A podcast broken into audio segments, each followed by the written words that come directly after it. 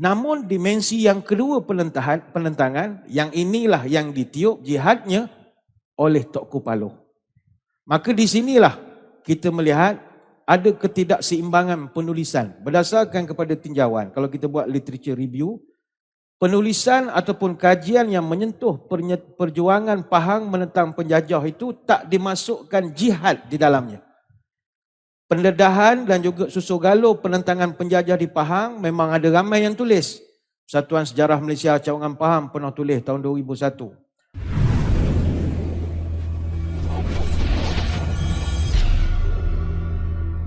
Assalamualaikum warahmatullahi wabarakatuh.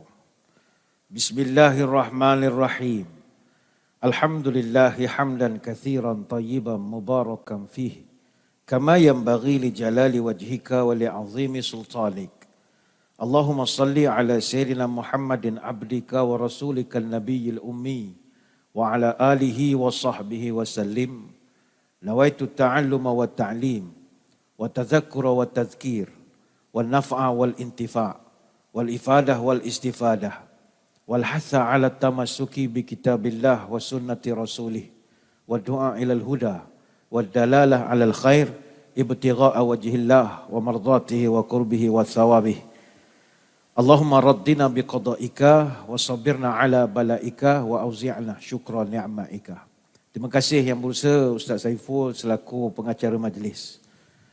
Yang saya hormati rakan bicara wara pada malam ini yang mulia Dr. Engku Ibrahim bin Engku Wok Zain Al-Aidrus, Fellow Penyelidik Institut Penyelidikan Produk dan Ketamadunan Melayu Islam di Universiti Sultan Zainal Abidin, Kuala Nerus.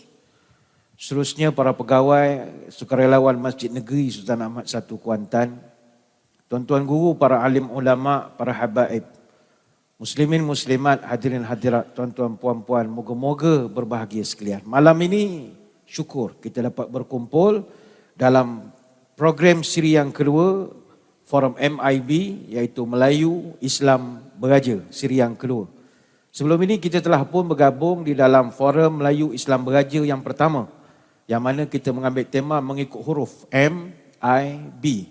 M iaitu Melayu, kita telah pun mengupas tentang tajuk Mat Kilau dan kita undang cucu beliau sendiri untuk menerangkan tentang perjuangan aki beliau. Dan malam ni tiba huruf I Islam iaitu kita nak membicarakan satu orang tokoh iaitu Tok Kupaloh yang telah meniupkan semangat jihad pahlawan di Pahang. Dan insya-Allah untuk siri yang ketiga nanti adalah pada huruf B. B maknanya beraja. Kita akan mengundang panel-panel yang akan kita kenal pasti untuk nak mengupas kepentingan institusi beraja di dalam alam Melayu ini.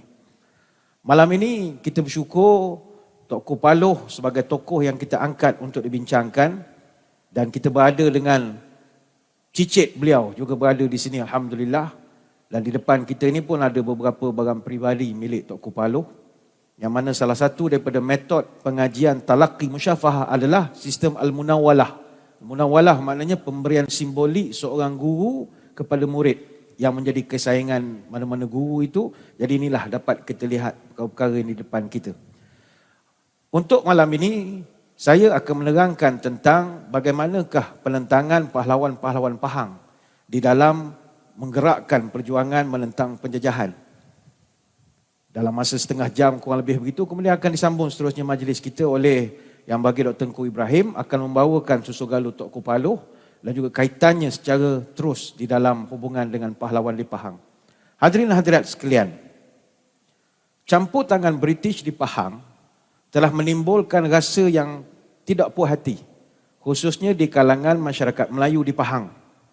Ekoran daripada itu, para pejuang Melayu telah bangkit dan mereka telah bertindak berusaha untuk mengusir British sehingga berlakulah beberapa siri peperangan. British dia telah cuba masuk Pahang pada tahun 1885 lagi melalui usaha Frank Swettenham yang ketika itu diutuskan oleh Governor Smith. Tetapi percubaan itu gagal. Tahun 1886, Governor Fred Ewell datang pula ke Pahang menghadap Tuanku Sultan Ahmad I yang kita berada dalam masjid ini dan diadakan perjanjian dengan pihak Inggeris tapi perjanjian itu tak tak dapat dilaksanakan. Dan British dia tidak pernah putus asa Sehinggalah pada tahun 1887, Hugh Clifford ataupun Hugh Clifford telah datang ke Pahang dan disertai dengan campur tangan kerajaan Johor. Yang itu perlu digarisbawahkan. Campur tangan dan desakan daripada kerajaan Johor menyebabkan Sultan Ahmad I terpaksa memertai perjanjian dengan pihak British. Dan perjanjian ini tidak pun direlakan. Namun perjanjian yang tak direlakan ini terpaksa juga diakur dan menyebabkan para pembesar Pahang ketika itu ramai yang tidak puas hati. Lalu berlakulah beberapa siri penentangan terhadap British yang dikenali sebagai awalnya dipanggil Perang Bahaman di negeri Pahang ini. Perang inilah yang menjadi titik mula kebangkitan pejuang Melayu di Pahang menentang penjajah dan segala agenda penjajahan bermula tahun 1891 sampai 1895. Nah, di sini ada dua dimensi perjuangan pahlawan Pahang menentang penjajahan di Pahang. Dimensi pertama adalah penentangan ini berpunca daripada tidak puas hati masalah allowance. Dan itu ada. Itu ada premisnya. Dan banyak dicatatkan dalam buku-buku sejarah. Boyong Adil sini ada rekodkan muka surat 290-291. Senarai beberapa allowance yang telah dipotong oleh pihak British. Jadi itu menimbulkan ketidakpuasan hati sesetengah anak buah kepada pembesar. Namun dimensi yang kedua penentangan, penentangan yang inilah yang ditiup jihadnya oleh Tok Kupalo. Maka di sinilah kita melihat ada ketidakseimbangan penulisan berdasarkan kepada tinjauan. Kalau kita buat literature review, penulisan ataupun kajian yang menyentuh perjuangan Pahang menentang penjajah itu tak dimasukkan jihad di dalamnya pendedahan dan juga susu galuh penentangan penjajah di Pahang memang ada ramai yang tulis. Persatuan Sejarah Malaysia Cawangan Pahang pernah tulis tahun 2001. Buyong Adil tahun 72 dah menulis. Dr. Allahyarham Dr. Jalil Borham UMP pernah menulis tahun 2012. Normas Liza tahun 2006. Muhammad Yusuf Aruna dan Aruna Gopinath pernah menulis benda-benda ini. Namun penulisan-penulisan ini terpisah daripada mengaitkan jihad dengan perjuangan menentang penjajah. Sedangkan penantangan orang Melayu di Pahang memang menepati kriteria-kriteria perjuangan jihad dalam sejarah di alam Melayu. Begitu juga kita lihat penulisan-penulisan sejarah perjuangan di negeri lain. Hanya beberapa tokoh saja yang dikaitkan dengan usaha jihad di jalan Allah. Contohnya Syekh Daud Al-Fatani dan juga Syekh Abdul Samad Al-Filimbani yang berjihad menentang Siam. Ataupun Syekh Nawawi Al-Bantani yang menaikkan semangat pejuang kemerdekaan Nusantara daripada Mekah ataupun Syekh Yusuf Makassar yang menentang Belanda di Banten ataupun Syekh Ahmad Zain Al-Fatani yang menerapkan doktrin jihad dalam karya-karyanya. Jadi dengan berbekalkan semangat jihad, Angkatan Datuk Bahaman bersama dengan Mak Kilau, Tok Janggut telah menyerang kubu-kubu British di Kuala Temeling dan seterusnya berjaya menawan jeram ampai. Sebab itu di Pahang perjuangan kita adalah jihad dan Tok Kupalo hanya sebahagian saja daripada ulama yang meniupkan semangat. Pada dasarnya jaringan semangat jihad di Pahang sangat luas. Contoh, Usman Senik. Ini guru silat pejuang-pejuang di Pahang. Guru kepada Mak Kilau, Tok Bahaman, Tok Gajah, Mak Lela, Panglima Muda Jempol. Dia ni adalah anak murid kepada Syekh Abdul Qadir Tok Bendang Daya yang merupakan ulama terkenal di Patani. Maka tidak keterlaluan kita kata angkatan menentang penjajah di Pahang berkait rapat juga dengan doktrin jihad para ulama daripada Patani. Begitu juga Haji Ishaq merupakan antara ulama yang mengajar dan berdakwah di Pulau Tawar juga meniupkan semangat jihad di negeri Pahang di kalangan pejuangnya. Sebab itu kalau kita lihat dari segi peta perjuangan di alam Melayu ini negeri Pahang termasuk dalam tiga kelompok kawasan yang mempunyai sejarah jihad melawan penjajah. Tiga kawasan ni Indonesia, Patani, Tanah Melayu. Tanah Melayu maknanya Perak, Terengganu, Kelantan dan juga Pahang. Walaupun bentuk perjuangan di ketiga-tiga kawasan itu berbeza, namun asas perjuangannya tetap sama, iaitu menentang golongan kafir di bumi Islam. Itu ayatnya. Kalau kita tengok sebagai contoh, ada kajian-kajian yang pernah dibuat. Apa faktor pejuang-pejuang dulu melawan kerana faktor ibadat haji. Ini nombor satu. Khususnya dalam membangkitkan semangat nasionalisme di Indonesia pada abad yang ke-20. Berdasarkan rekod daripada Snook Hangroch, jumlah jemaah haji Indonesia meningkat 18,127 orang pada tahun 1908 kepada 28,427 orang pada tahun 1914. Rentetan daripada itu, sebuah parti Islam pertama di Asia Tenggara ditubuhkan pada tahun 1912 diberi nama Syarikat Islam dan mendapat sambutan hangat daripada jemaah haji. Dan Hanggrosh buat laporan jemaah haji sangat dipengaruhi oleh ulama di tanah haram yang memberikan sokongan kepada parti syarikat Islam sehingga akhirnya bertambah jadi hampir 400 ribu orang ahli pada tahun 1914. Kalau kita tengok contoh di Sumatera Barat, pihak Belanda yang ditentang oleh jemaah haji masa itu baru pulang dia berlawan dengan Belanda di kawasan Pedir. Penentangan tersebut adalah peperangan yang berlangsung bermula tahun 1821 sampai 1837 yang akhirnya diberi nama Perang Padri. Jadi kita boleh nampak suntikan jihad dalam masyarakat Melayu ketika itu disemarakkan dari tanah haram. Mekah Madinah melalui ibadat haji. Antara tokoh yang bertanggungjawab menyemai doktrin semangat jihad di Mekah Syekh Abdul Ahmad Khatib Minangkabau. Syekh Nawawi Al-Bantani, Syekh Abdul Samad Al-Falimbani, Syekh Mahfuz Termas. Ini semua ulama yang duduk di sana bakar semangat. Termasuk juga kita kena sebut juga peranan para ulama India di Mekah. Ulama India sangat berperanan meniupkan semangat nasionalisme dalam kalangan orang Melayu dan ada kalangan orang Melayu yang menuntut di madrasah Syaulatiyah di Mekah yang ditubuhkan oleh para ulama daripada India. Maka perkara ini menyebabkan Belanda susah hati. Dia sedar kalau dia tak kekang, nescaya orang Islam akan bangkit. Maka apa Belanda buat ketika itu? Dia telah mewajibkan rakyat untuk membuat pasport sebelum pergi haji. Yang mana pasport ni pula dengan bayaran yang begitu tinggi. Ini direkodkan tahun 1825 pasport pertama telah dicipta. Dan mereka kena bayar sebanyak 110 gulden untuk pergi haji. Bayar pasport saja. Dia sangka orang-orang Islam tak tak mampu dah pergi. Tapi tidak. Sebaliknya berlaku pada tahun 1858, 3,718 penambahan lagi jemaah pergi haji selepas pada itu. Ini dapatan pertama. Penentangan berlaku kerana faktor syiar haji. Yang kedua, Kenapa orang Melayu bangkit? Kerana hubungan erat antara ulama Melayu dengan sultan dan juga pemerintah di alam Melayu. Baik itu ulama dengan istana jangan berpisah. Ini strategi ulama dulu. Bahkan ulama di tanah haram Mekah Madinah mereka tak berhenti berinteraksi dan mengadakan hubungan baik dengan pemerintah-pemerintah di alam Melayu. Baik itu tahun 1772 Syekh Abdul Samad Al-Falimbani dia telah kirim dua orang jemaah haji kepada Sultan Hamengkubuwono pertama dan juga susuhunan Prabu Laka. Dia telah mengirimkan surat yang mengisi berisi pujian terhadap perjuangan jihad Raja Mataram dan menyeru mereka supaya istiqamah terus berjuang menentang penjajahan. Ini cara ulama dulu. Begitu juga Syekh Ahmad bin Muhammad Zain Al-Fatani.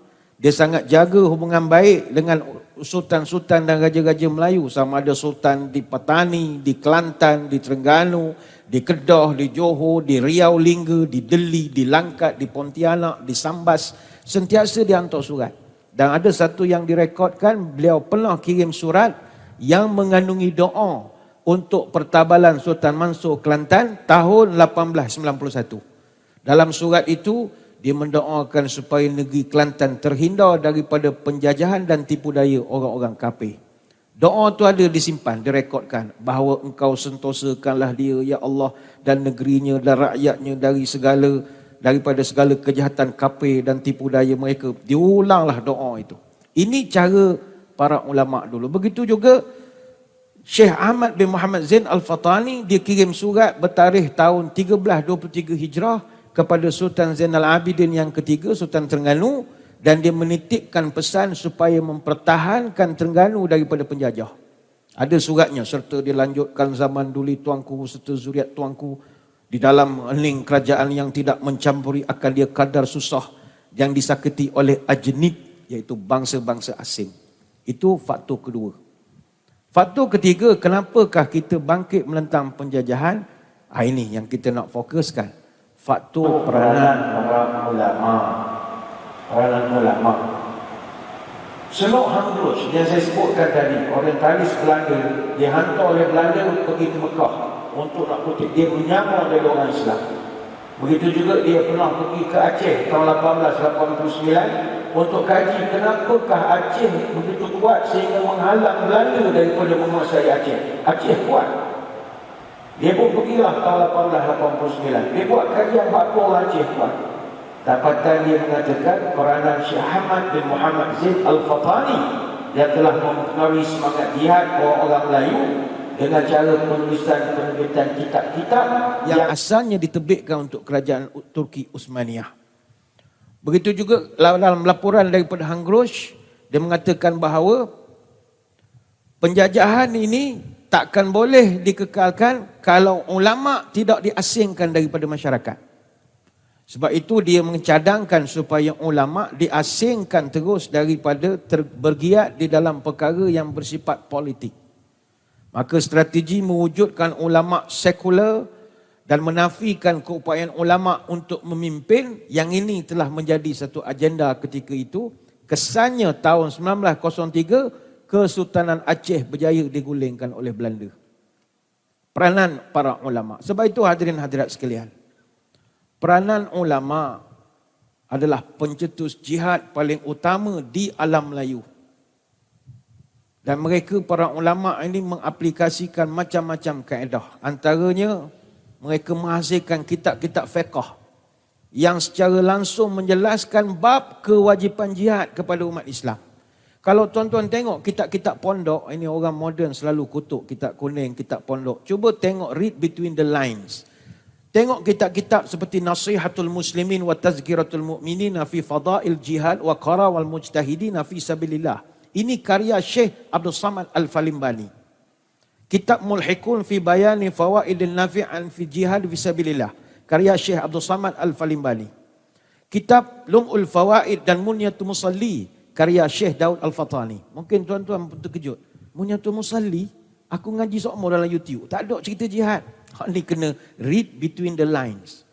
Kitab Tuhfatul Raghibin karya Syekh Hussein bin Sulaiman Al-Jawi Al-Funtiani ataupun daripada Pontianak ataupun kitab Nihayatul Zain karangan Imam An-Nawawi Al-Bantani Al-Jawi semua karya ini memuatkan tajuk jihad dan doktrin politik dalam erti kata bahayanya penjajahan dan dia dorong orang Melayu untuk bangkit pertahankan negara.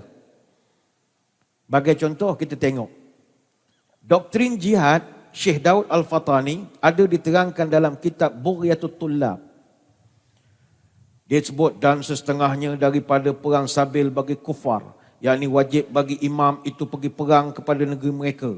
Mereka iaitu fardu kifayah dengan ijma' atau naib imam pergi dengan tentera kerana perang bagi mereka itu. Cara cara tulisan orang dulu lah. Begitu juga kitab Muniatul Musalli yang saya sebutkan karya Syekh Daud Al-Fatani tadi. Dia tidak cerita jihad walaupun kitab itu memuatkan perbahasan tentang solat tapi cuba tuan-tuan tengok contohnya bab pertama kita Syekh Daud Fatani sebut dan dikendaki dengan solat al-wusta iaitu solat asar semayang asar dan ada pun sebab ditentukan dengan menyebut akan dia kerana kelebihannya dan mulianya atas yang lain dan Allah sebab diturunkan ayat ini kerana memudahkan sembahyang tatkala takut bila masuk bab itu dia pun ulah. Bahawasanya orang Islam serta Rasulullah ketika dalam peperangan dia masuk bab perang. Ini cara ulama dulu. Secara halus mendidik masyarakat. Sebab itu tuan-tuan sekalian, permasalahan jihad saya kira kita tak perlu nak uraikan. Semua orang tahu perkara ini. Para sahabat sendiri dikobarkan oleh Nabi dengan semangat jihad menyebabkan mereka bangkit mempertahankan walaupun mereka tidak memiliki kemahiran dan kekuatan. Sebab itu tak keterlaluan pada malam ini kalau kita katakan yang menggerakkan kemerdekaan di negara kita adalah para ulama. Itu tak keterlaluan. Dan fakta ini tak boleh dipadamkan dengan sejarah dalam sejarah. Tak boleh. Sebab dia punya perkembangan ni merata. Bukan sekadar di Pahang, di Terengganu. Tidak. Siapa ulama yang menggerak? Cuba tengok. Syekh Muhammad Khalil Bali daripada Palembang, orang Indonesia. Syekh Muhammad Zain Al-Ashi Al-Syafi'i daripada Aceh, Indonesia. Syekh Muhammad Al-Fatani dari Petani, orang Thailand. Ketiga-tiga ulama ini, dia membentuk pula kader-kader yang mempengaruhi pula di alam lain. Syekh Muhammad Arsyad Al-Banjari, Syekh Yusuf Al-Makassari, Syekh Abdul Wahab Bugis, Syekh Muhammad Nafis Al-Banjari, Syekh Muhammad Ali Aceh, Syekh Dawud Al-Fatani, dan dengan tiga serangkaian ulama ini yang paling disedari di dalam Melayu Syekh Abdul Samad Falimbani Syekh Muhammad Arsyad Al-Banjari Syekh Dawud Al-Fatani Tokoh-tokoh ini telah dikadirkan ataupun dilatih dan terbukti memainkan peranan penting dalam perjuangan menentang penjajah abad ke-18. Kalau kita tengok Syekh Abdul Samad Al-Falimbani dan Syekh Dawud Al-Fatani Kedua-dua ini terlibat secara langsung dalam melawan siang di petani Begitu juga penentangan yang dilakukan secara terang-terang telah melahirkan kader baru pula di kawasan Alam Melayu. Syekh Wan Hassan Besut, Syekh Muhammad Benang Daya, Syekh Abdul Halim Kelantan, Syekh Abdul Qadir Mustafa Benang Daya, Tuanku Tamu Saya Minangkabau, Raja Ahmad Raja Ali Riau. Ini semua adalah kader kepada Syekh Daud Al-Fatani. Jadi jaringan ini dibentuk oleh para ulama. Kalau kita kaji Ini kira di penghujung lah tuan-tuan ya. Dalam konteks kita di Nusantara ini, perjuangan kita yang digerakkan oleh para ulama tidak ada yang boleh nak menafikan. Perjuangan kemerdekaan bersusul galuh dengan perjuangan yang panjang gerakan Adipati Yunus di Melaka tahun 1517 dan 1521, gerakan Sunan Fatahillah di Sunda Kelapa tahun 1522, Gerakan Sultan Agung Mataram tahun 1628 sampai 1633. Gerakan Sultan Hasanuddin Makassar tahun 1666 sampai 1669. Gerakan Syekh Yusuf Makassari Al-Bantani di Banten 1682 sampai 1683. Sampailah gerakan Raja Haji di Melaka tahun 1784. Penentangan secara besar-besaran ini diteruskan lagi dan dipimpin oleh para ulama dan kita tengok gerakan itu di seluruh dunia. Syekh Abdul Qadir Al-Jazair di Algeria. Syekh Umar Mukhtar di Libya. Syekh Osman Den Fodio di Nigeria. Hasan Al-Banna di Mesir. Syekh Amir Al-Husaini di Palestin. Sultan Hasanuddin dan Imam di Ponegoro di Indonesia dalam Perang Jawa 1825. Tuan Guru Hasan bin Munas atau kita lebih panggil dengan Tok Janggut. Dan itu Tuan Guru Haji Abdul Rahman Limbung di Tanah Melayu. Ulama-ulama Mesir dan bagai-bagai lagi mereka ini menggerakkan. Ingat, keseluruhan perjuangan menentang penjajah dipimpin oleh ulama, masjid, pondok, kiai. Mereka ini yang menggerakkan. Syekh Ahmad Al-Fatani sanggup berwalalik daripada Mekah ke Istanbul. Semata-mata nak melihat alam Melayu ni bebas daripada sebarang penjajahan. Sama ada Inggeris, Belanda ataupun Siam. Begitu juga kita melihat penentangan-penentangan yang dilakukan oleh para ulama itu begitu mengkagumkan kita. Sebagai contoh, Pangeran Diponegoro yang terkenal dalam sejarah Indonesia melancarkan jihad pada Belanda di Jawa tahun 1825. Dia didukung oleh ulama Kiai Mojo, Kiai Kasan, Kiai Ghazali dan ramai lagi. Sama juga di Banjarmasin. Penlibatan para ulama Haji Buyasin, Haji Mahmud, Haji Khalid ini semua melakukan jihad atas Belanda tahun 1859 kerana di, di, diberi sokongan oleh ulama. Di Banten, Maulana Judah dan Kiai Dukuh, dia berjaya pengaruhi Sultan Banten, lancarkan jihad di Pajajaran dan juga Palembang. Sebelum itu Kiai Embun pernah merangsang jihad ke atas Belanda di Banten tahun 1683. Pemberontakan golongan petani ke atas Belanda di Cilagon tahun 1888. Juga di dipimpin oleh Kiai Abdul Karim yang merupakan pemimpin tarikat Qadariyah untuk melakukan penentangan. Orang selalu ingat orang tarikat gente tasbih, duduk dalam kelambu bersuluk tak campur. Ini orang tak mengaji sejarah. Berapa ramai pejuang ini adalah orang tarikat. Pendukung tarikat Samaniyah melakukan jihad ke atas Belanda di Palembang tahun 18 sampai 1822. Perang Padri pimpinan Imam Bonjol di Minangkabau. Gerakan Syekh Yusuf dan Khalwati di Makassar. Gerakan Wali Songo di Jawa. Tengku Cik Tiru di Aceh. Di Kemboja. Raja Sulu. Sekarang ini panjang. Sebab itulah kita mengucapkan ribuan terima kasih kepada para ulama dulu kerana dia telah tukar kompas perjuangan pahlawan-pahlawan kita daripada asalnya hanya marah kerana faktor cukai tapi diubah menjadi jihad fi sabilillah. Dan inilah peranan besar yang kita ucap terima kasih kepada Tok Kupaloh yang telah menukar cara perjuangan anak-anak Pahang. Saya kira kita beri ruang secukupnya kepada panel kita yang merupakan cicit beliau untuk menerangkan, tuan-tuan lebih kenal lagi siapakah sebenarnya Tok Kupaluh ini. Silakan Yang Mulia.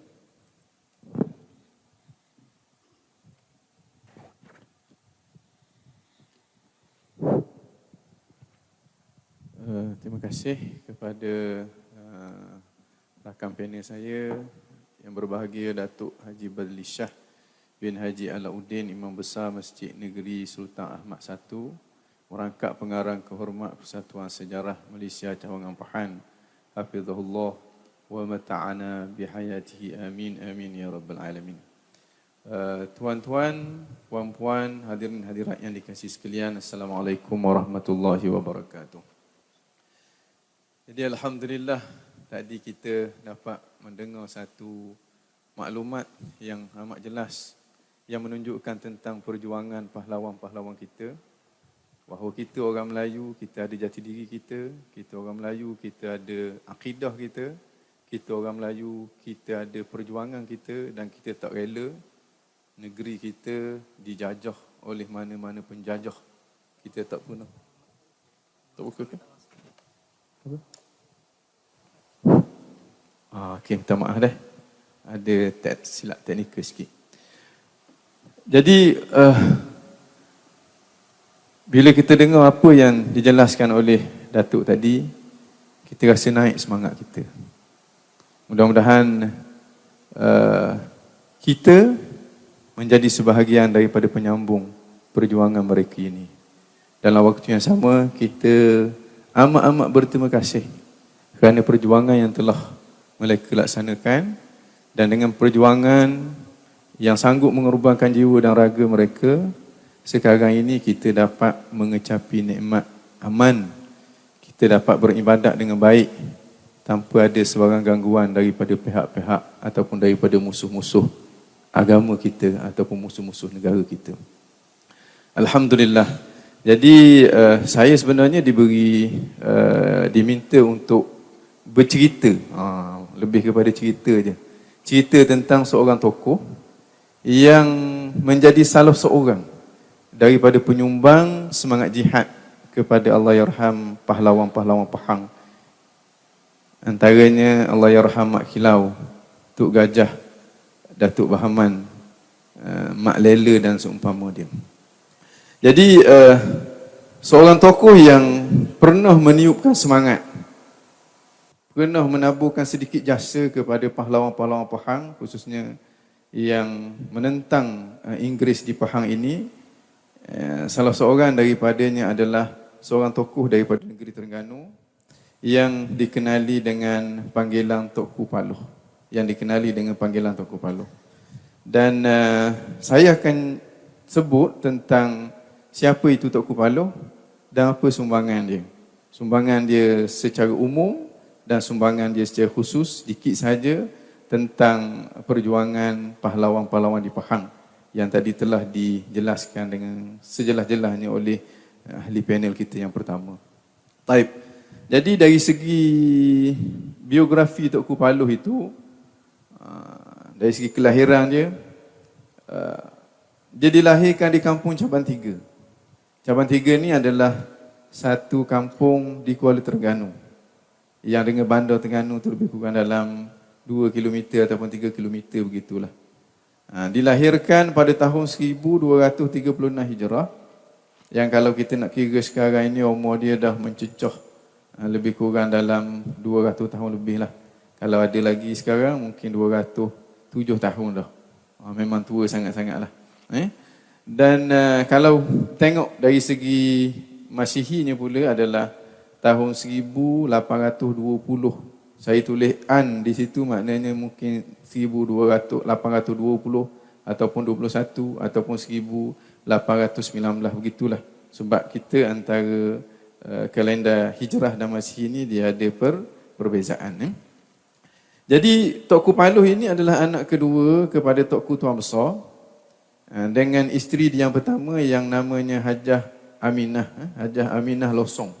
Dan uh, di Terengganu kita ada pengistilahan. Bila disebut Tok Ku, itu menunjukkan bahawa yang mempunyai gelaran itu adalah salah seorang daripada tokoh daripada kalangan ahli baitin Nabi.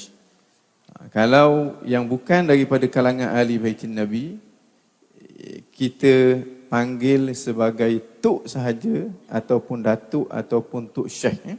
Kalau di Terengganu kita ada Tok Ku Paloh, ayah dia Tok Ku Tuan Besar, ada Tok Ku Melaka, ada Tok Ku Tuan Pahang pun ada. Ayah kepada Tok Ku Melaka dipanggil Tok Ku Tuan Pahang.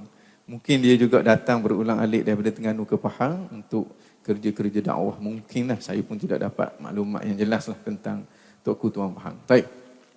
Jadi uh, di sana ada ulama yang yang yang mempunyai ijazah yang besar di negeri Terengganu yang bukan daripada kalangan ahli baitin Nabi yang sama-sama berjuang dengan tokoh-tokoh uh, zuriat baginda Nabi sallallahu alaihi wasallam.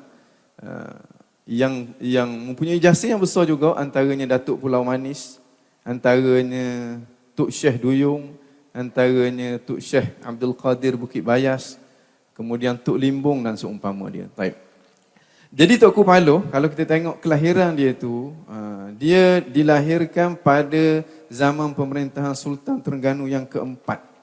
Sultan Terengganu yang pertama, Sultan Zainal Abidin, mempunyai kaitan yang cukup rapat dengan Pahang dan juga Johor. Kerana tiga orang ini, Sultan Johor, Sultan Terengganu, Sultan Zainal Abidin yang pertama dan Sultan Pahang pada waktu itu, dia semuanya ini adalah bersusu galu kepada Tun Habab Abdul Majid. Jadi antara tiga buah negeri ini, dia mempunyai kekerabatan dari segi uh, istananya. Eh. Jadi kalau secara detailnya Tokku Paluh ini dia hidup pada zaman Sultan Ahmad I Sultan Abdul Rahman, Sultan Daud, Sultan Mansur Shah, Sultan Muhammad, Baginda Omar. Ini kemuncak, eh, kemuncak kepada kemajuan Islam di negeri Terengganu. Ia berlaku pada zaman Baginda Omar, kemudian Sultan Ahmad Shah, kemudian Sultan Zainal Abidin III. Eh. Ha, pada waktu ini, pihak penjajah masih tidak dapat untuk mempengaruhi istana negeri Terengganu. Sehinggalah meninggalnya Sultan Zainal Abidin III, dah diganti oleh anak anda sulungnya Sultan Ahmad dan pada waktu itu masih lagi tidak tunduk kepada orang kata desakan daripada pihak Inggeris akhirnya Sultan Ahmad uh, Sultan Muhammad eh, Sultan Muhammad meletak jawatan eh, meletak jawatan daripada Sultan Negeri Terengganu selepas daripada Sultan Zainal Abidin. Jadi ini dari segi keturunan Tok Kupalo, kalau kita tengok bila sebut gelaran tokku di hadapan itu kebiasaannya lah dari segi penggunaan uh, masyarakat Islam di negeri Terengganu dia dirujuk kepada seorang tokoh yang bersusu galu kepada baginda Nabi sallallahu alaihi wasallam.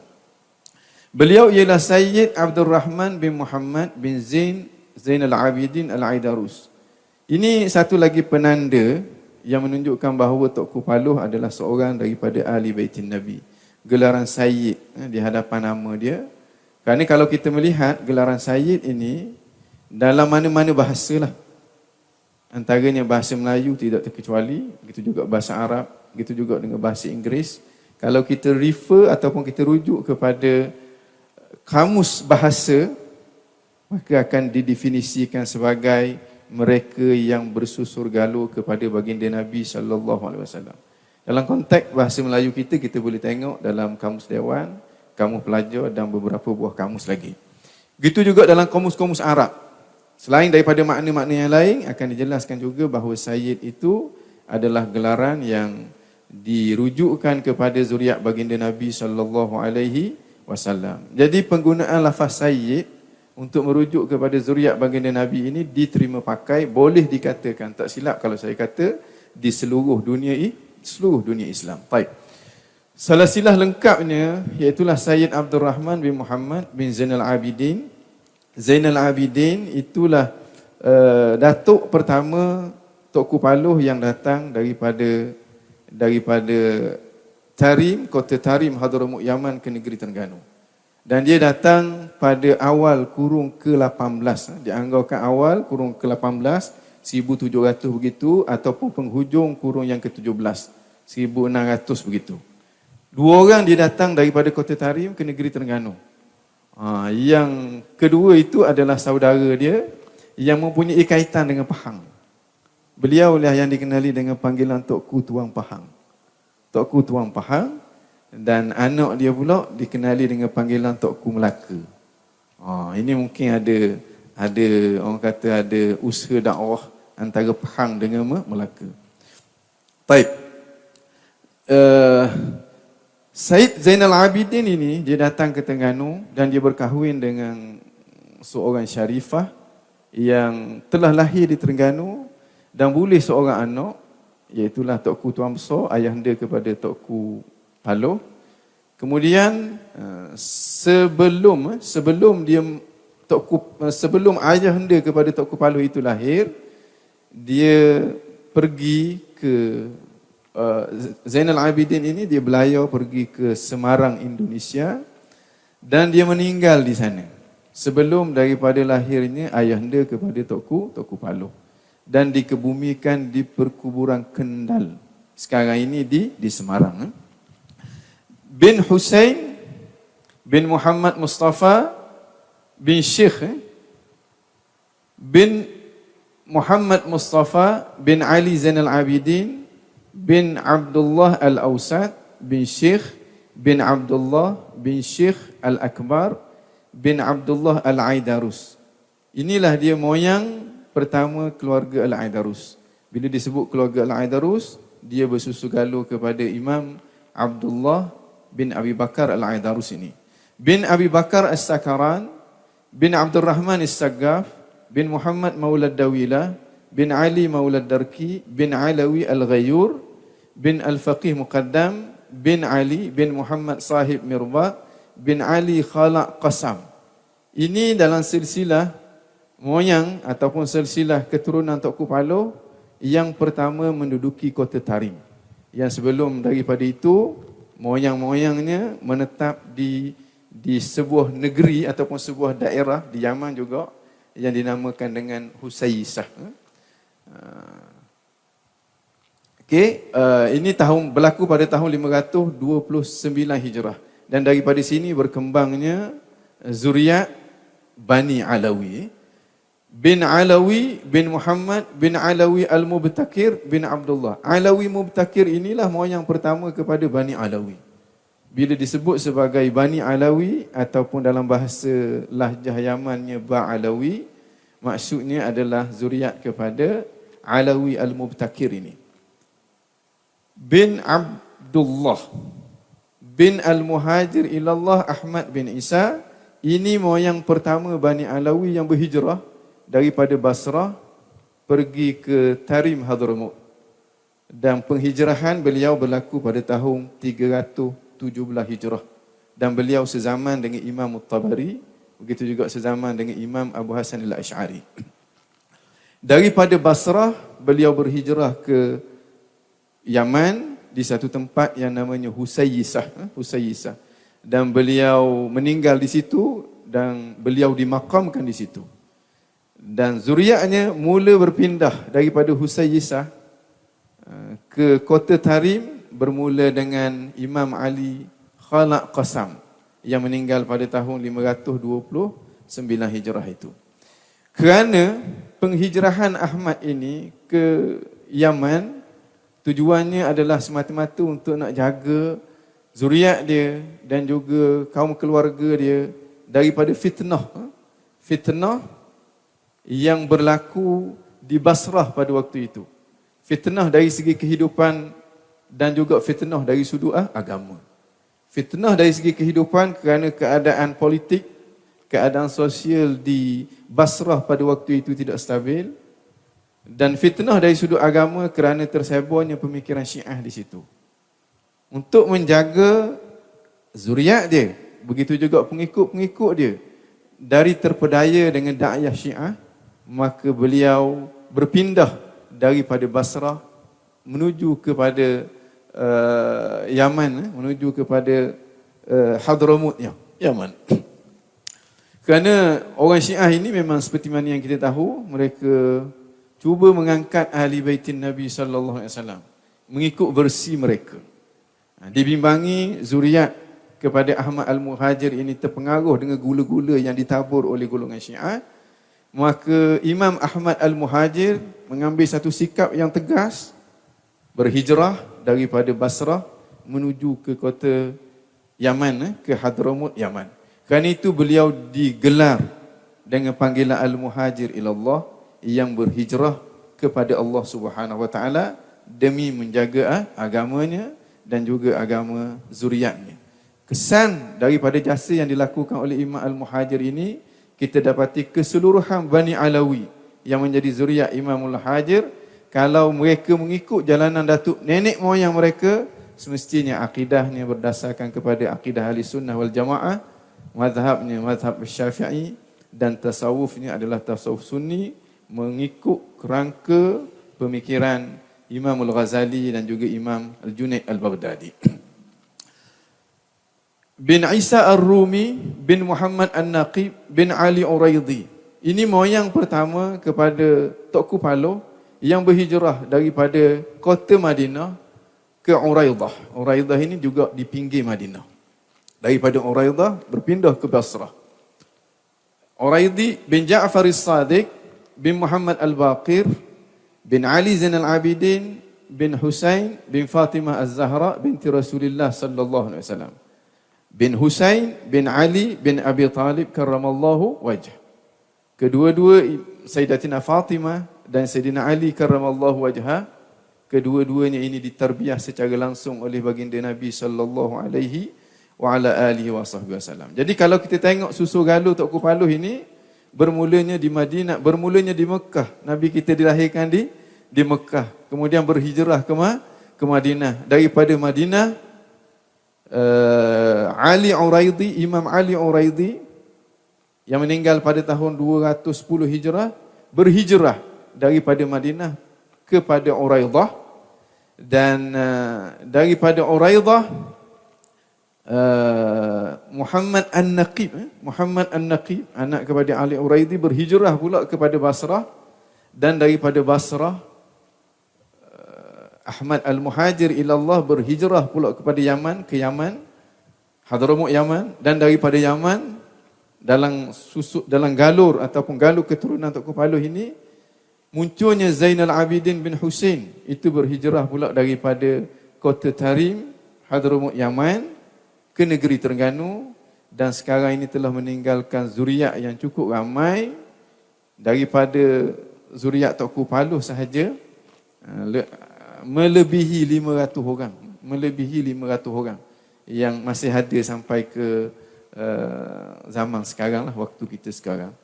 Dan uh, telah orang panggil daripada Tok Kupalo tujuh ataupun lapan generasi selepas daripada Tok Kupalo. Ini generasi yang ada se sekarang ini. Maknanya kalau kita nak kira Tok Kupalo itu ayah maka anak cucu cici cuy Cik ataupun apa dah kita nak sebut dah kita tujuh ataupun lah lapan yang masih ada sekarang ini. Eh. Itu dari segi susu galuh Tokku, Tokku Palo yang menjadi salah seorang daripada peniup semangat kepada pahlawan apa? Pahang. Taib, di sini kesimpulannya kita boleh kata dia ni daripada zuriat Sayyidatina Fatimah Az-Zahra binti Rasulullah, daripada zuriat Sayyidina Husin bin Ali karramallahu wajha, daripada zuriat Ahmad Al-Muhajir bin Isa Ar-Rumi, daripada zuriat Alawi kerana itu keluarga besar Tok Kupaluh dikenali dengan panggilan Bani Alawi dan zuriat Faqih Muqaddam Muhammad bin Ali dan zuriat Abdullah bin Abu Bakar Al-Aidarus kerana itu kita dapati di belakang nama Tok Kupaluh ada laqab Al-Aidarus dan zuriat kepada Zainal Abidin yang mula berhijrah daripada kota Tarim Hadramut ke negeri Terengganu. Baik. Gelaran Tok Paluh, nama Tok Paluh, Paluh ni adalah sebuah negeri di sebuah sebuah kampung di Kuala Terengganu. Tokku tadi saya jelas dah, makna satu gelaran kepada tokoh daripada kalangan ahli baitin Nabi dan Paluh itu adalah tempat eh, menetapnya Tok Paluh. Eh, tempat dakwahnya Tok Paluh. Dan di situlah tempat datangnya pahlawan-pahlawan Pahang bersama-sama dengan Tok Tok Palu. Ha, kan itu beliau dipanggil gelaran Tok Palu. Beliau juga dikenali dengan panggilan Syekhul Ulama. Syekhul Ulama ini adalah satu jawatan yang bertindak sebagai penasihat tertinggi kepada baginda sultan di negeri Terengganu. Ia diasaskan oleh baginda Omar, dia diasaskan oleh baginda Omar. Zaman pemerintahan baginda Omar, Sultan Terengganu yang ke-9 yang memerintah antara tahun 1839 hingga 1876 eh, untuk melicingkan pentadbiran maka telah dibentuk tiga institusi penting yang merangkap sebagai penasihat sultan. Pertamanya Jabatan Menteri Besar yang diketuai oleh Menteri Besar. Dia bertindak sebagai penasihat tertinggi kepada baginda sultan dalam perkara-perkara yang melibatkan pentadbiran. Yang keduanya Jabatan Agama dan Kehakiman. Diketuai oleh Mufti Negeri Terengganu dan dia bertindak sebagai uh, penasihat tertinggi kepada baginda sultan dalam perkara yang melibatkan keagamaan dan juga undang-undang. Dan yang ketiganya Dewan Ulama. Dewan Ulama ini diketuai oleh seorang ketua ulama ketua Dewan Ulama yang digelar Syekhul Ulama. Jadi Dewan Ulama ini adalah badan yang paling tinggi. Kalau tadi tertinggi, yang ni paling tinggi. Tak tahulah paling tinggi dengan tertinggi itu mana yang lebih tinggi. Tapi yang jelasnya Dewan Ulama inilah yang paling tinggi sebagai penasihat secara penasihat sama ada dalam perkara yang melibatkan pentadbiran pentadbiran negeri ataupun pentadbiran ah, agama dan juga undang-undang apa sahaja orang kata cadangan yang dibawa oleh menteri besar begitu juga dengan mufti akan dibahaskan di dalam dewan ulama dan syekhul ulama akan membawa cadangan itu kepada baginda su sultan jadi Tok Kupalo menjadi syekhul ulama yang kedua Syekhul ulama yang pertama ia disandang oleh ayah hendanya yang nama Tok Tuan Besar Sayyid Muhammad bin Zainal Abidin Al-Aidarus. Jadi setelah kewafatan eh, ayah henda Tok Paloh, maka pihak istana melantik Tok Paloh sebagai Syekhul ulama yang ke yang kedua. Di Terengganu ada beza di antara mufti dengan Syekhul ulama. Mufti dan Syekhul ulama dua jawatan yang berbeza. Begitu juga mufti, eh, begitu juga syekhul ulama dengan syekhul Islam, dua jawatan yang yang berbeza. Eh? Tuan Sayyid Karam Keramat. Ha, ini orang Melayu sebut keramat, orang Arab sebut karamah. Karamah ni perkara ganjil lah yang berlaku pada tangan orang-orang yang taat kepada Allah Subhanahu Wa Taala. Jadi semasa hidupnya Tok Kupalo beliau terkenal, bukan beliau terkenal lah, banyak berlaku perkara-perkara ganjil pada tangan dia. Kalau kita dengar cerita tu macam ke cerita yang yang tak masuk akal lah orang sekarang kata. Tapi bagi kita, Allah subhanahu wa ta'ala boleh buat apa yang dia nak buat. Bila berlakunya karamah, itu menunjukkan bahawa Allah subhanahu wa ta'ala tak terikat dengan peraturan. Bahawa Allah subhanahu wa ta'ala itu maha ber, berkuasa. Dan orang yang berlaku karamah itu kita dapat faham bahawa dia adalah orang yang ada kedudukan di sisi ah, Allah. Sebab karamah itu tidak akan berlaku melainkan dengan istiqamah. Antara karamah yang dikaitkan dengan Tok Kupaluh antaranya. Satu hari ketika mana seorang murid dia, hmm, bersama dengan murid dia, dia cakap. Kemudian dia kata, semua tempat yang ada air akan ada ikan. Seorang anak murid dia nakal sikit. Ha, dia kata, Tok Ku, dia kata dalam kelapa ada air tapi tak ada ikan. Tok Kepala kata cuba ambil buah kelapa tu cuba belah. Dia belah rupa-rupanya ada ikan dalam buah kelapa tadi. Ada seorang daripada murid dia, ini cerita lisan, cerita lisan. Manakala cerita yang dicatat, yang berlaku kepada wakil Inggeris, eh, dia punya dia punya kerusi itu melekat pada punggung dia ketika mana berbincang minta supaya Tok Kupaluh menyerahkan apa dia pahlawan-pahlawan Pahang ataupun perkara-perkara lain eh. Jadi berlaku perkara ganjil itu dirakamkan eh. dirakamkan oleh oleh uh, Hugh Clifford kalau saya tak silap. Hugh Clifford uh, di dalam uh, buku dia eh. Dan uh, antaranya karamahnya juga ada seorang dia punya murid dia nak pergi ke Mekah tapi tak ada duit. Bagi tahu kepada Tok Guru. Tok Guru kata macam ni lah. Panjak pokoknya tu, pokok kelapa tu, bismillah molek terjun lepas pada tu. Tok Guru gurau je. Tapi anak murid ni jujur dia buat sungguh sampai sungguh ke Mekah lepas pada tu. Mana nak balik tu susah pula kena cari tiket kapal dan sebagainya. Baik. Engku Syed Paloh, engku itu adalah gelaran dahulu dalam konteks negeri Terengganu, engku ini seumpama datuk. Di kalangan ahli baitin Nabi, bila nak diberi anugerah, gelaran digelar dengan engku. Di Terengganu ada engku pengerang arif, engku kelana diraja, engku engku apa? Engku Wijaya Sura dan sebagainya. Kalau bukan daripada kalangan ahli baitin Nabi, akan digelar datuk. Eh? Datuk Wijaya Sura. Datuk kelana diraja. Tapi sekarang ni sampai sekarang tak ada lagi yang dapat datuk kelana diraja tak ada. Ah, datuk. Banyaklah datuk-datuk yang bergelar itu kalau di kalangan ahli baitin Nabi seakan-akan dah menjadi satu tradisi digelar dengan gelaran eh, engku. Eh. Baik, uh, pendidikan Tok Kupalo pertamanya dalam keluarga dia sendiri, dia dididik oleh ayah dia sendiri dan juga dididik oleh abang dia yang dikenali dengan panggilan Tokku Said Zin dan ayah dia Tokku Tokku apa Tokku Tuan Besar dan beliau telah dididik daripada kecil dengan didikan tasawuf Bani Alawi. Tasawuf Bani Alawi menekankan ataupun berasaskan kepada lima perkara pokok. Satunya ilmu, berasaskan kepada ilmu, berasaskan kepada amal. Ilmu yang dipelajari adalah untuk diamalkan, bukan untuk dijadikan koleksi. Warak, khauf takut kepada Allah Subhanahu wa taala wal ikhlas lahu dan ikhlas kepadanya. Jadi kalau kita melihat tasawuf ah, Bani Alawi ini lebih dipengaruhi oleh pemikiran Imam Al-Ghazali. Kerana itu kita Ahya' Ulumuddin amat popular di kalangan sadah Bani Alawi. Ya. Dan uh, dia mendapat pendidikan daripada ulama-ulama besar di negeri Terengganu dan juga pejuang-pejuang Fatani. Ya. Antaranya Syekh Abdul Qadir Bukit Bayas. Ini pejuang Fatani. Setelah jatuhnya kerajaan Melayu Fatani, maka mereka ini mendapat perlindungan politik daripada Sultan Negeri Terengganu yang pada waktu itu baginda Omar. Ramai di kalangan pejuang-pejuang Fatani yang terdiri daripada kalangan para ulama seperti mana yang disebut oleh yang berbahagia Datuk tadi bahawa perjuangan menentang penjajahan itu sebenarnya mempunyai kaitan yang rapat dengan peranan yang dimainkan oleh para ulama.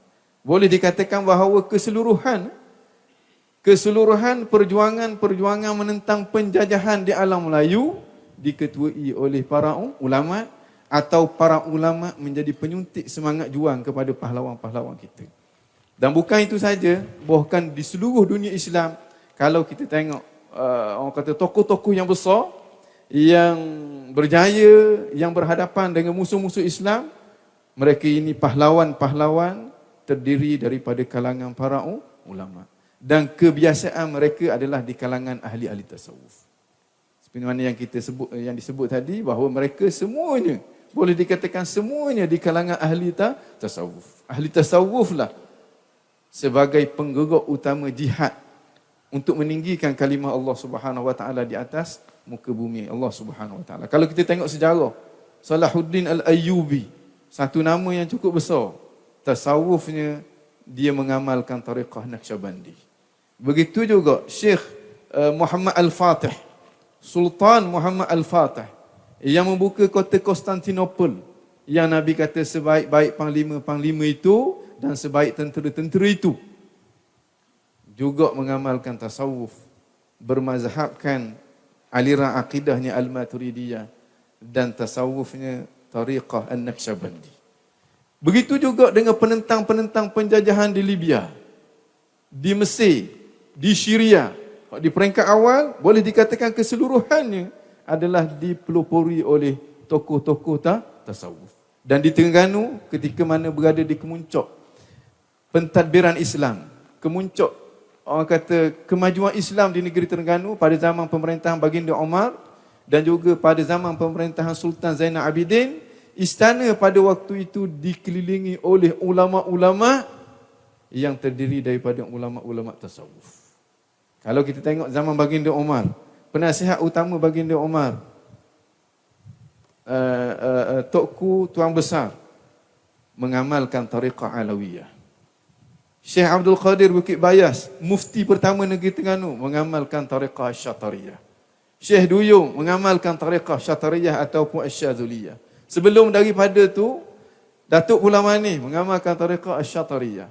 Maknanya, Sultan dahulu mereka dikelilingi oleh ahli-ahli tasawuf. Dan perjuangan yang dimainkan oleh ahli tasawuf ini, biasanya mereka akan memperolehi keja kejayaan. Kenapa? Antara sebabnya kerana mereka ikhlas dengan Allah Subhanahu Wa Taala mereka berjuang semata-mata kerana Allah kerana melaksanakan perintah Rasul Rasulullah sallallahu alaihi wa ala alihi wasallam. Di Terengganu beliau berguru dengan Syekh Abdul Qadir Bukit Bayah seorang pejuang daripada Fatani. Syekh Duyung juga seorang pejuang daripada Fatani. Uh, dengan ayah dia sendiri Datuk uh, uh, Tok Tuan Besar dengan abang dia Tokku Said Zain eh? Tokku Said Zain dan beberapa lagi ulama di negeri Terengganu. Kemudian beliau pernah melanjutkan pengajian di Kelantan. Tapi tidak direkodkan dengan siapa dia belajar di di sana. Kemudian beliau pernah belajar di Timur Tengah lebih daripada 10 tahun beliau menuntut dalam halaqah-halaqah ilmu di Masjidil Haram. Ini antara guru dia, bapa dia sendiri, Tokku Tuan Besar dan abang dia Said Zainal Abidin. Sebenarnya tadi disebut saya cicit kepada Tok Kupalo hanya dari sebelah ibu sahaja. Dari sebelah bapa daripada Said Zain Zainal Abidin bin Muhammad ini. Uh, Tok Syekh Abdul Qadir Bukit Bayas. Tok Syekh Duyung, ah, ini pejuang Fatani ini. Syekh Ahmad Zainid Dahlan. Syekh Ahmad Zainid Dahlan ini mufti dalam mazhab Syafi'i di Mekah Al-Mukarramah pengarang kitab Ad-Durar As-Sunniyah fi Raddi 'ala Al-Wahabiyah mutiara yang bersinar-sinar dalam menolak pandangan Wahabi. Ha, situ kita boleh faham apa dia pandangan Tok Kupalo sendiri terhadap gerakan Salafiyah Al-Wahabiyah. Baik. Syekh Sayyid Abdullah bin Muhammad Saleh Az-Zawawi pada waktu ini sebagai mufti dalam mazhab Malikiyah di di Mekah Al-Mukarramah dan Syekh Muhammad Mazhar Al-Ahmadi ini guru tarekat Naqsyabandiyah Tok Kupalo. Ha. Guru kepada Syekh Abdul Majid Ad-Darastani ataupun Al-Shirwani, pengarang hasyiah Tuhfah eh, Al-Hafiz Ibn Hajar, syarah kepada Matan Minhaj Imam An-Nawawi. Ini kitab yang terkenal lah dalam mazhab Asy-Syafi'i. Uh, Syekh Muhammad bin Sulaiman Hasibullah Al-Makki, seorang tokoh besar di Mekah pada waktu itu, Syekh Muhammad Nawawi Al-Jawi Al-Bantani ini juga salah seorang tokoh yang disebut oleh yang berbahagia Datuk tadi sebagai penyuntik salah seorang daripada penyuntik semangat jihad di kalangan pejuang-pejuang Melayu kita. Ini antara guru-guru Tok Kupalo yang ada rekod ni. Tok Kupalo yang dapat kita pastikan. Yang selain daripada itu mungkin ramai lagi guru-guru dalam halaqah-halaqah ilmu di Masjidil Haram kerana Masjidil Haram pada waktu itu penuh orang kata makmur dengan para ulama daripada seluruh dunia dunia Islam. Baik. Mempunyai dua belah orang isteri ni kekeluargaan dia. Ramai isteri Tok Kupaluh. Ha, bukan dia nikah sekaligus dua belah tu tidak. Ha? Sebab Tok Kupaluh ni umur dia panjang. Seratus tahun umur dia. Jadi isteri yang pertama tu lama dah meninggal. Dia masih belum ha? belum meninggal. Jadi dua belah orang isteri dan dia dikurniakan 23 orang anak ramai. Dan sekarang ini zuriat Tok Kupaluh lebih daripada 500 orang yang masih ah masih ada. Eh. Anak sulung bernama Sayyid Abu Bakar Tuan Embung yang dilantik menjadi Syekhul Ulama setelah kewafatan Tok Kupaluh. Ini Syekhul Ulama yang ketiga dan Syekhul Ulama yang terakhir di negeri Terengganu. Selepas daripada itu Dewan Ulama dibubarkan oleh penasihat Inggeris dan diganti tempat Syekhul Ulama itu sebab diganti pada tempat Syekhul Ulama dengan seorang penasihat Inggeris. Eh. Dan eh, Syekhul Ulama ditukar kepada jawatan Syekhul Islam yang hanya mengetui jabatan ah, agama sahaja. Taib, ini sumbangan ilmiah Tok Kupaloh mengajar di Masjid Tuanku Tuan Besar. Ini sekembali daripada pengajiannya di Mekah Al-Mukarramah. Kemudian membangunkan sebuah surau di Kampung Paloh. Mendirikan sebuah masjid di Kampung Paloh pada tahun 1862. Ha, ini masjid Tuanku Tuan Besar suatu ketika dahulu dan telah di, di, dibaik pulih, eh, dibaiki semula. Ini sekarang, ini masjid Tuanku Paloh suatu ketika dahulu, ini saya ingatlah. Sebelum daripada saya ingat mungkin lain sikit warna-warna mungkin tak ada kot. Eh? Okey, ini masjid Tuanku Paloh sekarang lah. Dan setiap tahun kita adakan majlis hul Tuanku Paloh dan juga Tuanku Tuan, Tuan Besar. Eh? Tujuannya tak lain tak bukan untuk memperkenalkan tokoh-tokoh yang pernah berjasa kepada kita supaya anak-anak muda kita ada panduan. Siapa yang sepatutnya mereka contohi. Tapi sumbangan ilmiah dari segi murid-murid Tokoh Paloh antaranya Sultan Zainal Abidin sendiri, Sultan Zainal Abidin yang ketiga, Haji Abdul Majid Pahang, ah, ini orang Pahang. Haji Abdul Rahman bin Abdul Hamid, ini Tok Limbong. Haji Abdul Rahman Limbong yang menentang Inggeris, akhirnya diisytihar sebagai penderhaka dan dibuang negeri ke Mekah dan meninggal di sana dikuburkan di perkuburan Mak Ma'la di Mekah. Ini pejuang yang menentang eh, penjajahan Inggeris di negeri Terengganu. Setelah kewafatan Tok Kupalu. Haji Wan Ismail bin Haji Wan Ahmad Al-Fatani ini anak kepada uh, uh, anak kepada Syekh Ahmad Al-Fatani yang dikenali dengan uh, tuan punya Faridah, kitab Faridatul Fara'i, anak dia Haji Wan Ismail Qadi daerah Jambu. Dan dia antara seorang tokoh yang menyebar luaskan syahadat Tokku di Fatani. Haji Wan Embung Paluh, orang Terengganu. Haji Abdullah Cik Hok Al-Fatani, orang Fatani juga. Begitu juga dengan anak-anak dia lepas pada itu. Sebahagian daripada mereka muncul sebagai rujukan dalam masyarakat Islam di negeri Terengganu. Antaranya Syed Abu Bakar, Tok Kutua Embong, dilantik menjadi Syekhul Ulama ketiga selepas daripada wafatnya Tok Kupalo, Syed Aqil, Engku Bijaya Sura, Syed Sagaf, Engku Kelani Diraja dan sebagainya. Sumbangan ilmiah Tok Kupalo, Kitab Ma'arijul Lahfan, Litaraki fi Sulamil Irfan. Ini kitab dalam ilmu tasawuf. Permulaannya membicarakan tentang akidah, kemudian dibicara tentang ta, tasawuf, dibicara sedikit tentang tarekat dan di situ Tok Kupaluh menjelaskan tarekat yang diamalkan yang diambil daripada Syekh Ahmad Mazhar Al-Ahmadi tadi yang saya sebut tadi di Mekah Al-Mukarramah. Jadi sekalipun Tok Kupaluh dia lebih terkenal dengan tarekat Naqsyabandiyah menjadi tradisi budaya di kalangan ulama-ulama Bani Alawi, tariqah Alawiyah dia dia tak tinggal. Dengan makna dia ada dua lah. Satunya tariqah Alawiyah, yang keduanya tariqah an-naq naqsyabandiyah. Syahadat Tokku ini sebenarnya bukan disusung oleh Tokku Palo tapi dipopularkan oleh Tokku Tokku Palo. Kan itu syahadat ini juga dipanggil sebagai syahadat Tokku Palo. Ithaful Khalil fil Mashrabil Khalil ini dikarang oleh Sayyid Abdul Rahman. Nama dia sama dengan nama Tokku Palo Sayyid Abdul Rahman. Tapi Tokku Palo bin Muhammad ini bin Mustafa. Ini sebenarnya adalah moyang saudara kepada Tokku, Tokku Palu. Tapi diketengahkan sebagai kitab karya Tokku Palu. Sebenarnya tidaklah. Afiah al-Islamiyah ini dikatakan kitab Tokku Palu. Eh, dari segi kesahihannya, besar kemungkinan bukan ditulis oleh Tokku Palu. Begitu juga kitab rahsia Tokku Palu ini tersebar dalam internet. Ini memang soh bukan kitab Tokku Palu. Bukan kitab Tokku Palu. Ha, sebab fakta-fakta dalam kitab ni terlalu mengaruk dan orang kata tak selari langsung dengan kitab Ma'arijul Lahfan yang dikarang oleh Tok Kupalo sendiri. Eh? Ini kitab uh, diketengahkan sebagai kitab hakikat. Eh? Tapi sebenarnya bukan hakikat pun. Kitab ini kitab yang tidak ada apa-apa mak makna. Eh?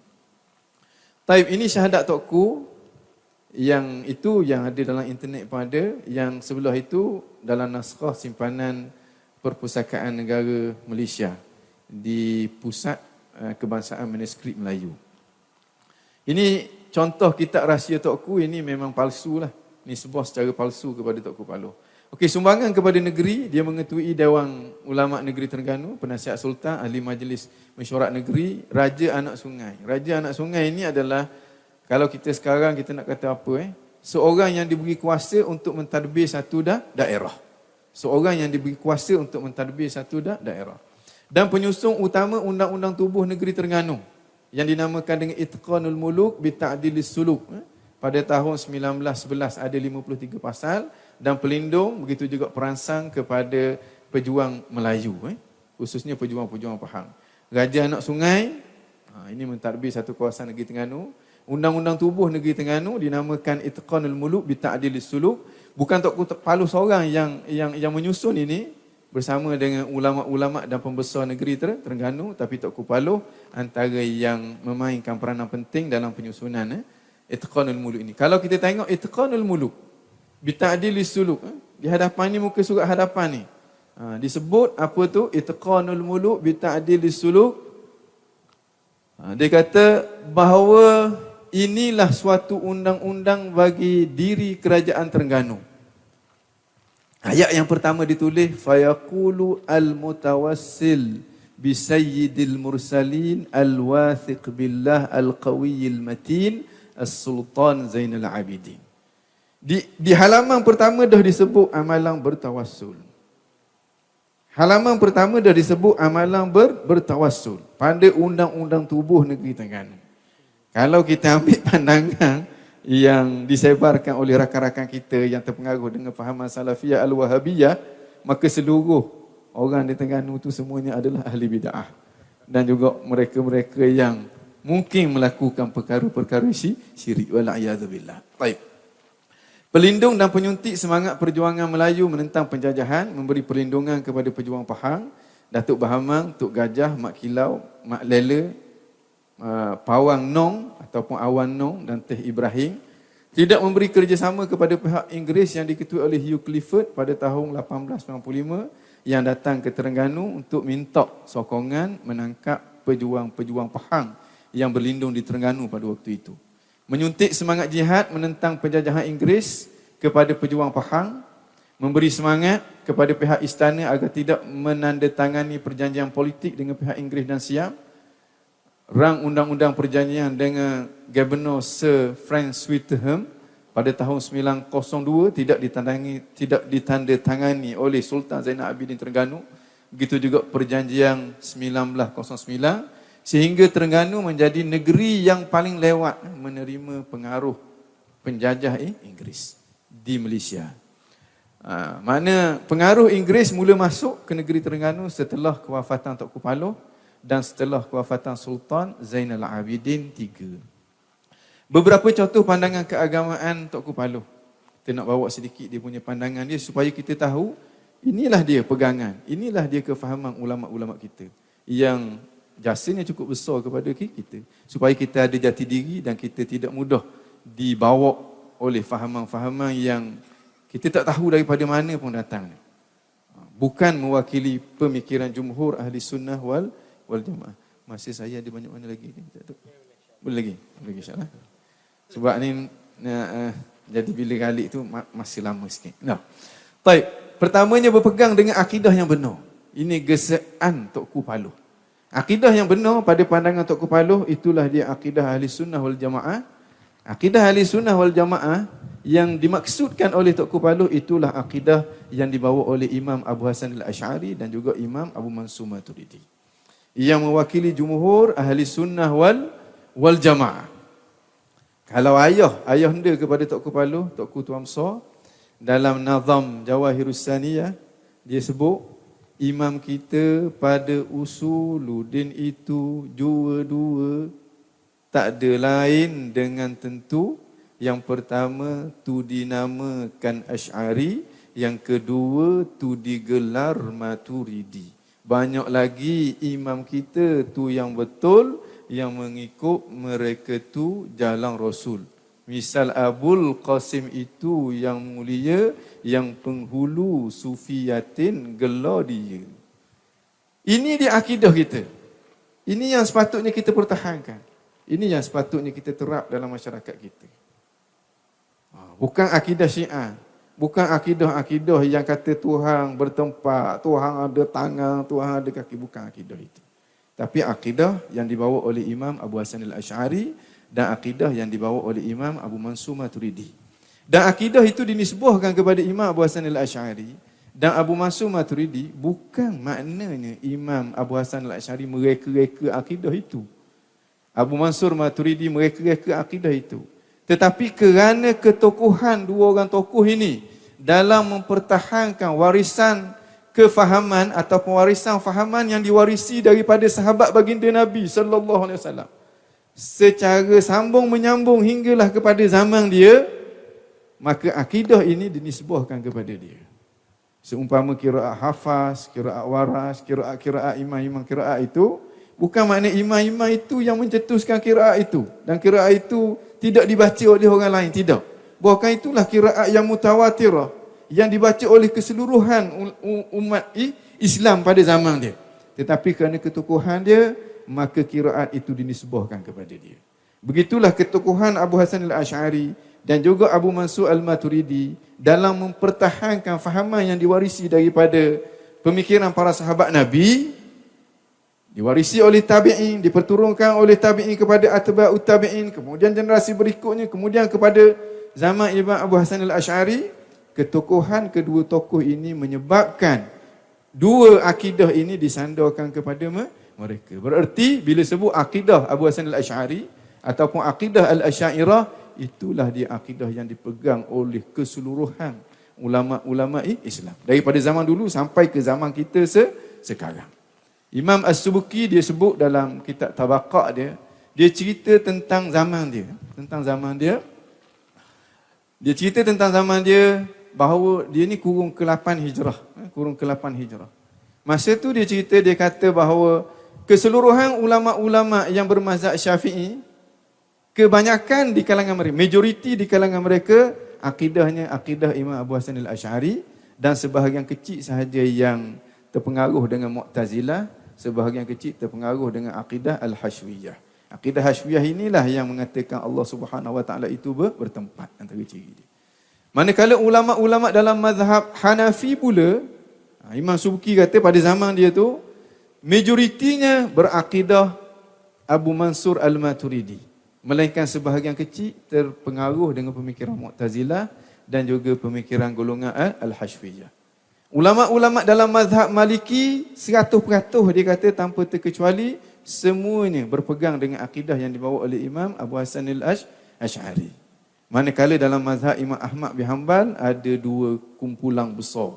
Satu kumpulan besar akidahnya sama dengan akidah ulama-ulama dalam mazhab lain yang mewakili jumhurul ummah dan satu sahaja satu kumpulan lagi ha, ini akidah dia sedikit berbeza walaupun masih dalam kerangka ahli sunnah wal jamaah tetapi berbeza ada perbezaan itu menyentuh isu-isu dah dasar akidah ahli sunnah wal jamaah. Antaranya mereka berpandangan bahawa Allah Subhanahu wa taala bertempat dan tempat Allah Subhanahu wa taala di atas langit.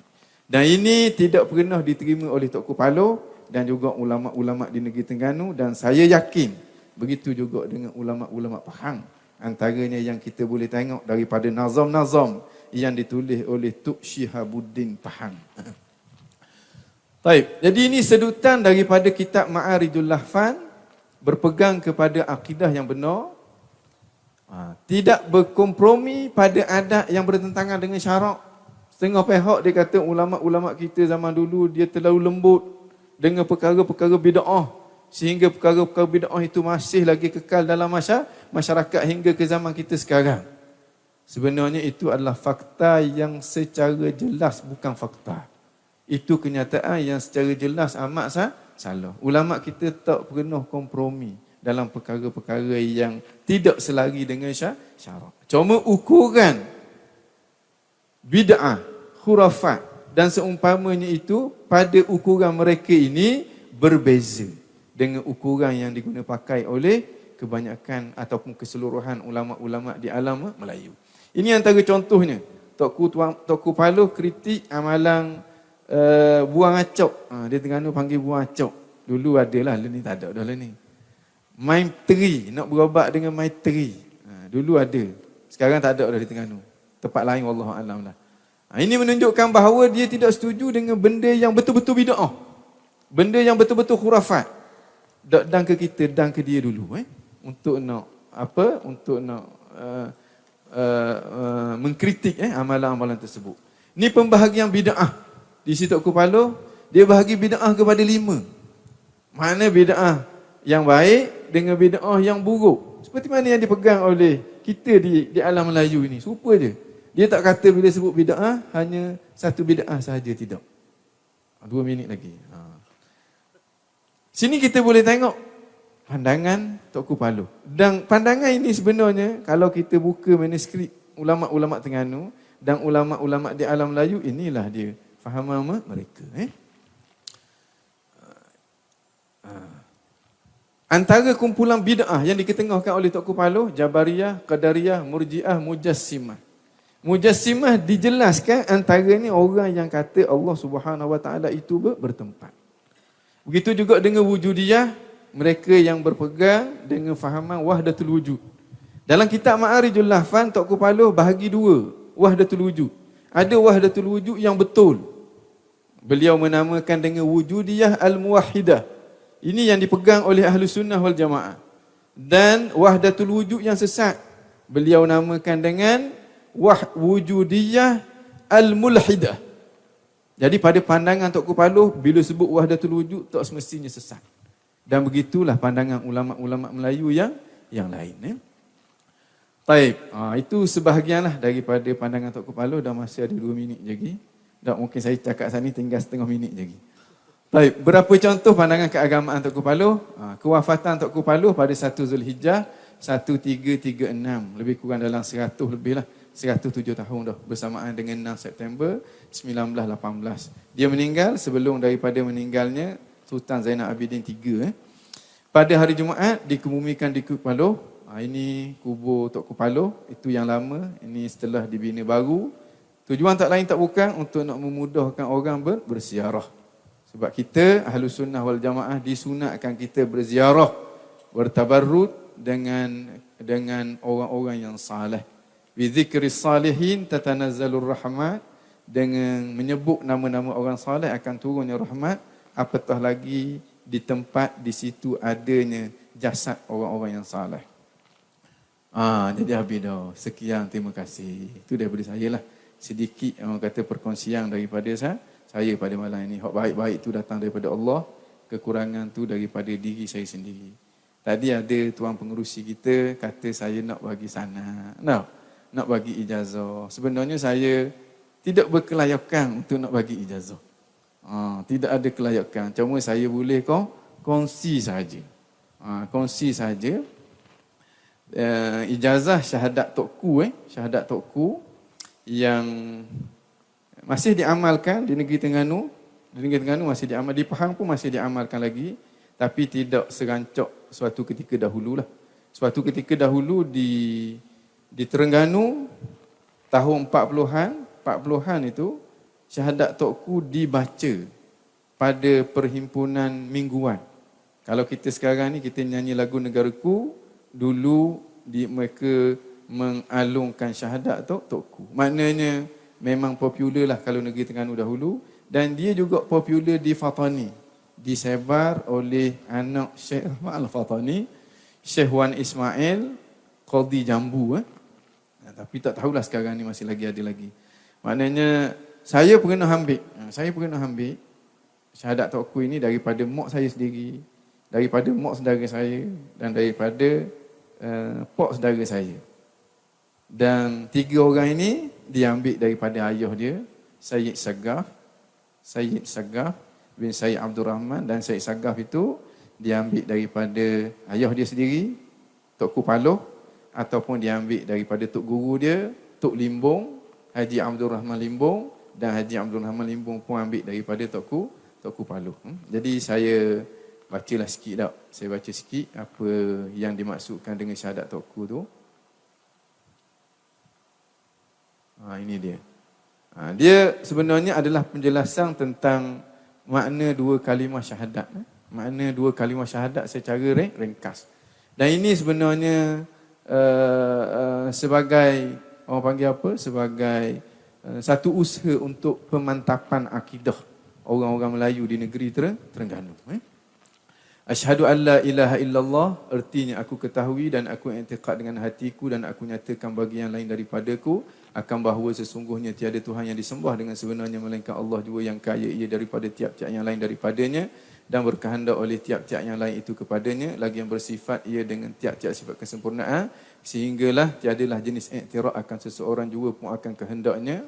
Kemudian diberi penjelasan tentang makna asyhadu anna muhammadar rasulullah. Artinya aku ketahui dan aku i'tiqad dengan hatiku dan aku nyatakan bagi yang lain daripadaku akan bahawa sungguhnya penghulu kita Nabi Muhammad anak Abdullah itu hamba Allah dan pesuruhnya kepada sekalian makhluk. Sehinggalah doa akhirnya doa uh, Tok Kutuan ini ini doa ni bunyinya mudah-mudahan memberi taufik akan kita oleh Allah. Mudah-mudahan memberi taufik akan kita oleh Allah. Bagi sempurna berpegang dengan jalannya jalan yang dibawa oleh baginda Nabi sallallahu alaihi wasallam. Dan menjadi ia akan kita akan setengah daripada orang yang menghidup ia akan segala hukum syariatnya maka tak peliklah di Tengganu pada zaman pemerintahan Sultan Zainal Abidin III dan juga zaman pemerintahan baginda Umar undang-undang Islam hudud kisah takzir dilaksanakan secara 100% dengan jayanya sebab sebelum daripada dilaksanakan itu, Tokku Tuan Besar itu, zaman Tokku Tuan Besar, dia telah, orang kata, menyemai. Orang kata semangat untuk melaksanakan syariat Islam itu dalam jiwa-jiwa orang ter Terengganu. Eh?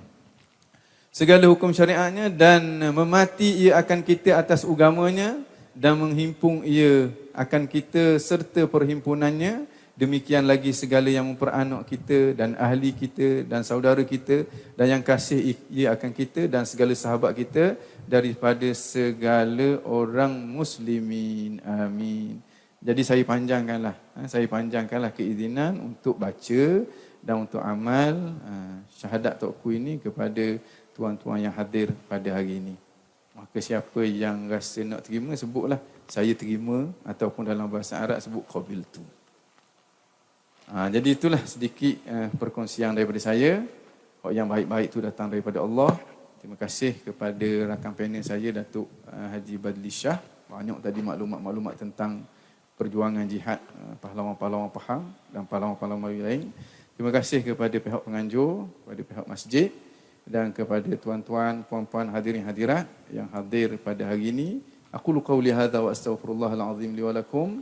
Wassalamualaikum warahmatullahi taala wabarakatuh. Taqabbalallahu Waalaikumsalam warahmatullahi wabarakatuh. Sekali lagi kita mengucapkan ribuan terima kasih kepada yang mulia Dr. Engku Ibrahim bin Engku Zain Al-Aidrus yang telah menerangkan pada kita sosok tubuh seorang insan mulia yang telah memberikan sumbangan yang sangat besar kepada kita anak-anak Pahang ini.